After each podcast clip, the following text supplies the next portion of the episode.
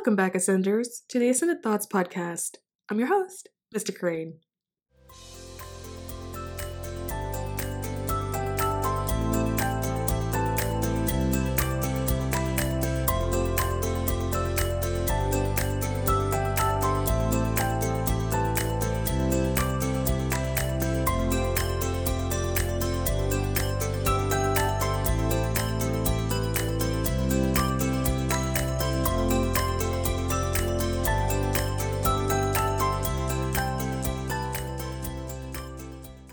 So, something happened the other day, and I'm starting to think that maybe I'll start these episodes this way because honestly, there are some days where I feel more kind of in the sing songy mood with my sing songy voice, and there's there's other days where I'm just like, all right, enough, right?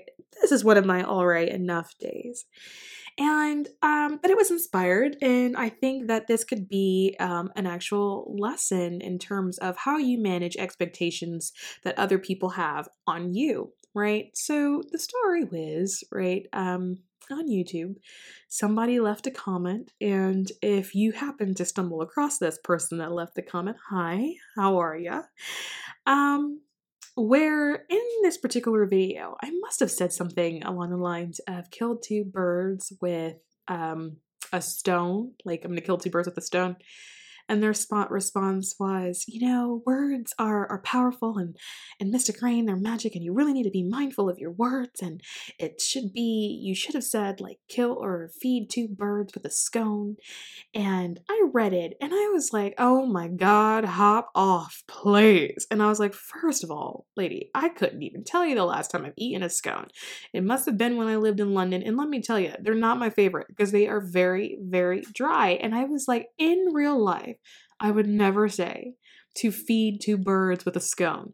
Now here's the thing. I understand the premise of it, right? I understand you want to flip it from from I guess like those you want to flip the frequency, right? You want to elevate the frequency of the words. So to say kill two birds with a stone, right? That is lower frequency than saying feed two birds with a, a scone. But like here's the thing.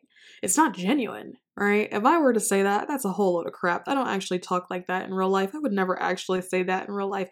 And it got me thinking in terms of like expectations that people place on you and how far that really sinks deep into our psyche. I was thinking to myself, I'm like, okay, I'm sure this was mostly a suggestion. I don't think that this comment was malicious at all. I don't think that the person woke up that day and was like, today is going to be the day I get to Mr. Crane.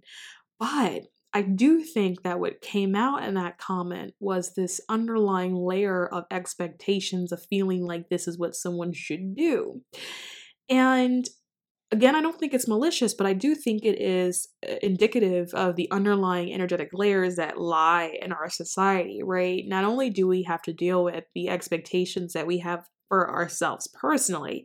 We have to deal with the expectations placed upon us by family, and those expectations change, right? There's a tier of expectations. The expectations that your your parents have on you will be different than your grandparents, but there's still expectations there.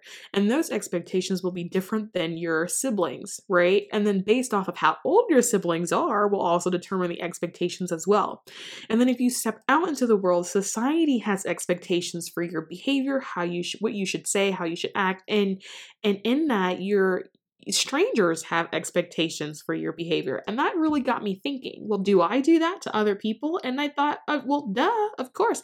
I'm a product of the matrix, right? So I'm not exempt from this, but it really made me examine how I place expectations on other people, right? It was this is the basic of all basic expectations we all have for everybody right now with the times that we live in. Six feet, right?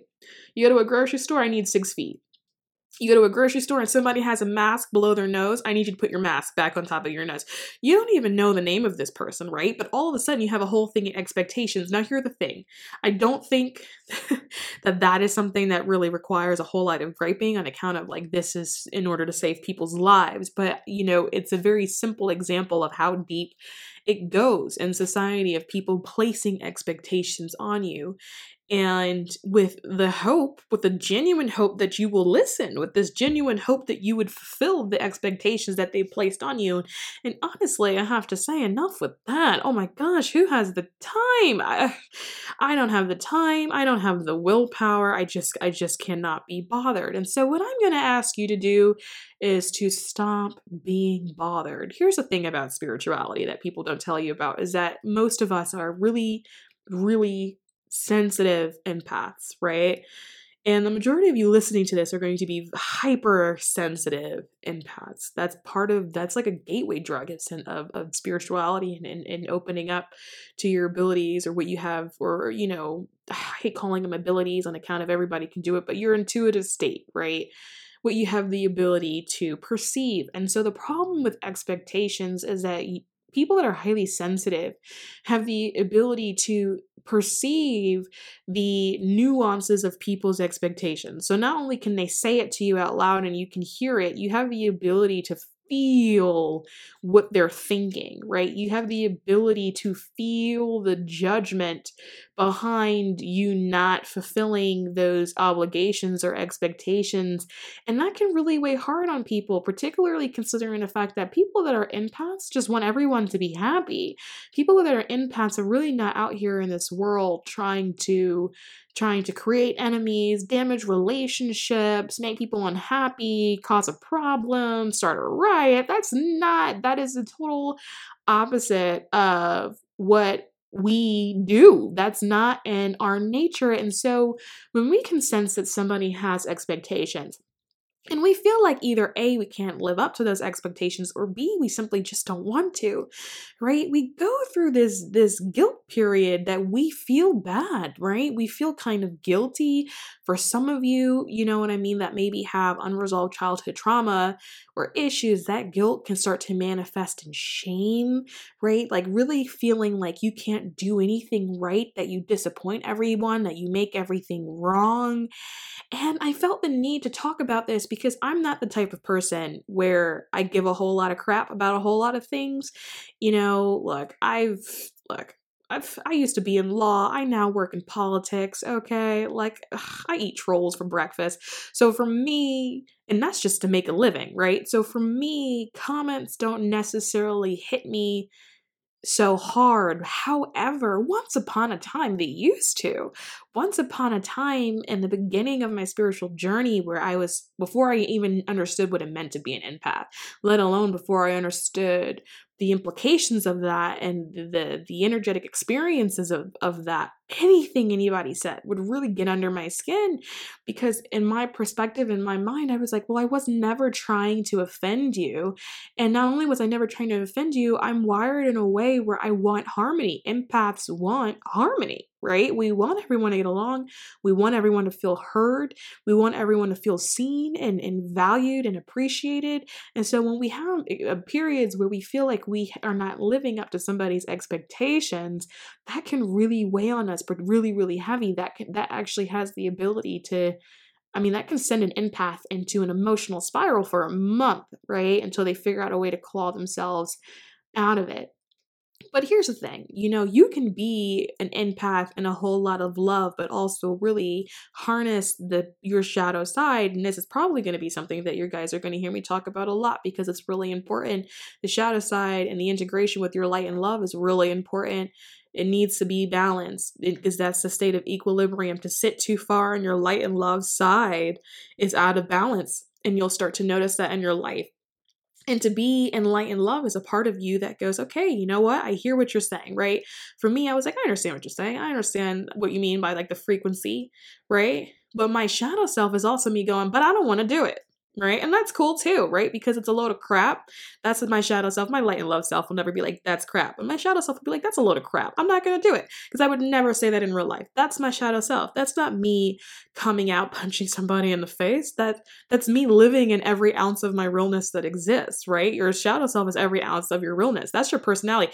There is no personality in light and love. Trust me when I tell you I am light and love 50% of the time until you start tap dancing on my last nerve. But it's not necessary for you to be in that all the time. Earth And this earthly experience is not a light and love experience, it's an ego experience. And when we incarnated, we chose to have the human experience. We are spiritual beings living the human experience, which means we are spiritual beings, we are light and love beings living the ego experience, which means it is okay to live there and be there and embrace it some of the time. Like, that's okay. And you want to be able to do it in a place that's balanced, right? So, a place where you can look at situations from a higher perspective, where you can say to somebody that's, it, that's going, Hey, I have these expectations, and for whatever reason, I'm placing them on you, even though they have no basis on actually doing that, right? Your light and love self can say, you know what? All right, I, I see where you're coming from. You know, I understand your perspective. I get it. You know, that's your love and light side to be able to look at it without judgment and be really impartial be like, all right, I get it. I see what you're saying. But the to, the, to have your shadow self that's the uh in, that's balanced and and and and intertwined with the light and self is you going, okay, I hear you, but the answer is still no right? That is your shadow self, right? Your light self says yes, your shadow self says no. Start thinking about like that. Like, the no, I'm not doing that. That's ridiculous. I don't want to do it. I'm not going to do it. If you're upset about it, then that's something on you. You're going to have to live with that, right? Because at the end of the day, it's your life. And you are free to be who you want to be unapologetically, right? The reason why people put expectations on you is because people put expectations on them. People don't put expectations. Nobody wakes up in the morning and they think to themselves, oh, I know what I'm going to do today. I'm going to come up with a list of expectations and I'm going to throw them at, them, at somebody. No one does that expectations that people put on you it's a very it's a programmed response. It's a product of the programming of the matrix right? And as you continue to deprogram yourself which is going to be a lifelong experience and deprogramming is also you know likened to the awakening or the the spiritual enlightenment right? Those two things go hand in hand. And so as you begin to deprogram people that are still of the program will start to implement expectations on you on what you should be doing on what you should say on what you should like on who you on who you should like? Oh that's a fun one right?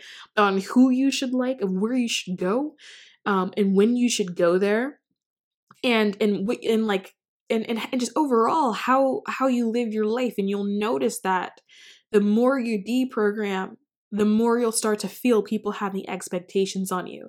And it's a real beautiful part about being this way, particularly about being an empath, because that juxtaposition for empaths specifically will be incredibly um, heavy. It'll feel very energetically heavy for you, and it'll also be something that, like, you feel like you at a it, it, it's something that can cause people to hit a crossroads. I've seen it before where you know it's almost too intimidating. And so what happens is that people have a tendency to kind of back into their their shell again as opposed to fighting that energetic resistance and blossoming and pushing out of that shell. And so if you start to feel yourself experience that. You start to feel the weight of expectations on you, and you start to feel it more intensely because you're an empath, right? And so, because of that, you start internalizing what you feel like that person's judgment would be on you until it turns into a judgment that you have for yourself. And now all of a sudden, you're battling self esteem issues that you hadn't really previously had before because somebody else saying something that they should have never said because they're a total jackass, right? You you need to start pushing through that harder. Allow yourself to identify like oh okay like this is what's happening and also allow yourself to know that this is what's going to happen this is going to happen as part of your spiritual journey because people don't want you to break out of the change that you are in. You see, spirituality is incredibly freeing. It's it's an incredibly liberating experience and people that don't feel free or liberated will try to make sure that you continue to keep yourselves wrapped up in those chains. And so you are going to feel them try to chain you as you continuously trying to fly right? And so what I can say to you is like that is okay because my answer to that is who cares? At the end of the day, if you have the ability to zoom out and a spiritual perspective, this lifetime is a blip, right? It's so short in that I don't even know if it qualifies to be on space time, if we're honest. Especially considering the amount of lifetimes that you have already had, the amount of time, life lifetimes that you will have after this the amount of planets you have been to, the amount of universes you have been to, the amount of galaxies you have seen, that one person and their ignorant expectation on what they feel like you should do for your life has no weight when it comes to the grand scheme of why we're here and why you are doing what it is that you're doing. So, next time you see somebody do that, be like, oh, okay you know, you're just caught up in the matrix. You're just a product of the program. And you're upset that I'm in the process of deprogramming. But that's on you, boo. That's not me. That has nothing to do with me. You know, if you want to deprogram too, you are more than welcome to join me. If that is not what you see for your life right now, then bon voyage, because I've got something to do today. Right. And that does not concern this or entertaining this ignorant conversation. And so I want you guys to just kind of keep that in mind in terms of expectations and the expectations that you feel, because it's always going to to be more than what we hold in our in our sort of conscious forefront and in, in, the immediacy of our conscious awareness, right? Go through and really start examining all the expectations you feel people have for you and then have a look at your life. And then ask yourself, am I living the life that I'm living? And I bet for the majority of you that listen to this episode, the majority of you are going to say, no, I'm not. I'm not living the life that I'm living, and it's because of, of expectations, right?